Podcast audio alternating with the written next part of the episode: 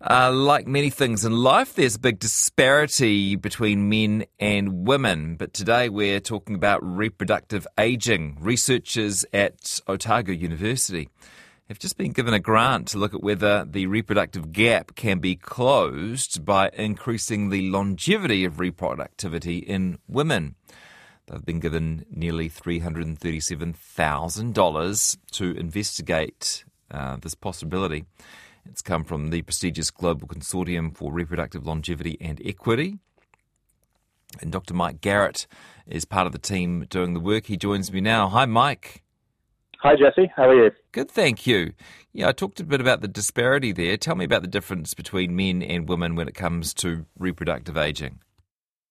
Well, uh, women go through menopause, so women cease being able to reproduce entirely from, say, 50 years of age, whereas men are able to keep producing um, babies up, up, until basically um, the end of their lives. So it's a really big difference in your ability to reproduce, and that has um, lots of impact on our lives, particularly in today's society where people are choosing to have children uh, much later in life than they would have maybe 50 years ago.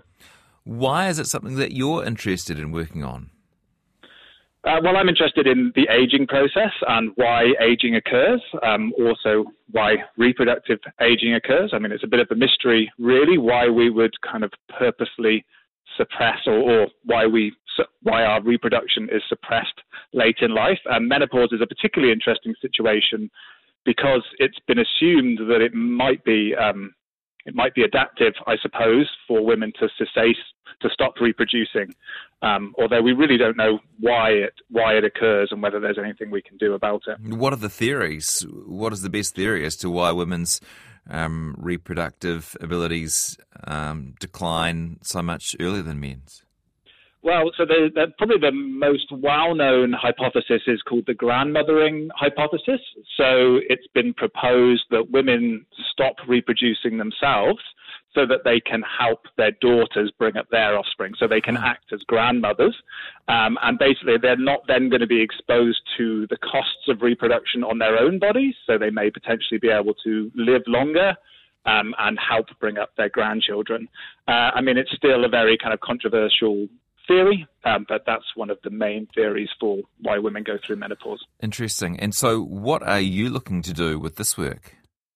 We're looking at trying to understand whether the age you become sexually mature influences the age at which you go through reproductive aging. Um, so we're going to be using mice as a model who also show reproductive aging, although kind of in a different way. And we're going to see whether if we can delay sexual maturity in mice, whether we can also extend their reproductive lifespan.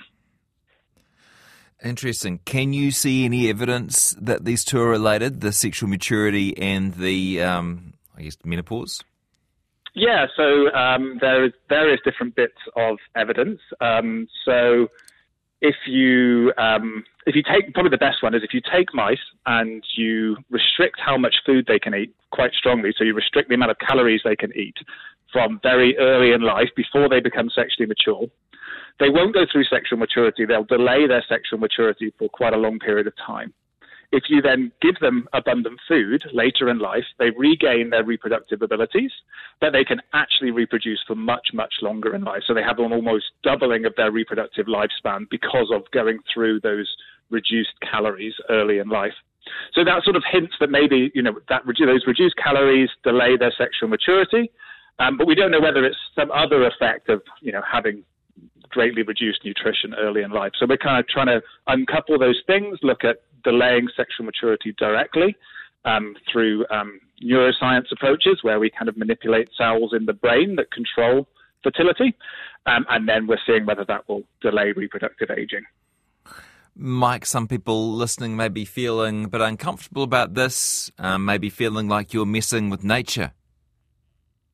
I mean, we're trying to understand the basic um, mechanisms that kind of influence reproductive aging. Um, and there may also be some flexibility in these kind of things in nature as well. So if you look across different species, then animals show massive differences in their rates of sexual maturity. So these kind of things have been selected upon. You know, mice go through sexual maturity very early, and they also have a short lifespan. Humans go through sexual maturity very late, and we actually live much longer. Then you then have species like some Greenland sharks, for example, they don't go they don't go through sexual maturity until they're 100 years of age, but then they can actually live until they're 500 years of age. So this kind of trade-off between sexual maturity and lifespan is actually molded by our natural environment and natural um, selection.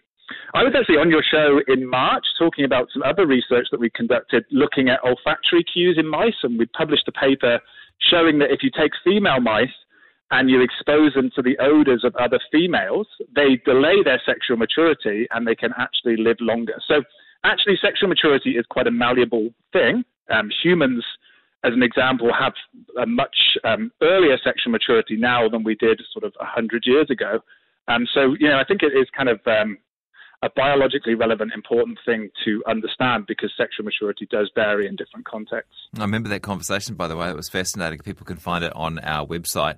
Uh, you, if you searched Michael's name, Garratt, G A R R A T T, uh, you'll be able to find it. What might the benefits be then, Mike, if you have a breakthrough? Well, so I mean, at the moment we're really trying to understand the basic underlying mechanisms. So why reproductive aging occurs. We're trying to understand whether particular cells in the brain can control that. And so it's very, very much at an early stage, but understanding those mechanisms might sort of, if we see what's causing that connection between sexual maturity and reproductive aging, then we might potentially be able to harness that system um, in other ways to try and improve health later in life, treat symptoms of menopause. It's really discovery research, but we don't know where those kind of applications might lead us. Good stuff. Well, congratulations on getting this funding, and we look forward to our next conversation with you, Mike. Thanks, Jesse. Nice to speak to you.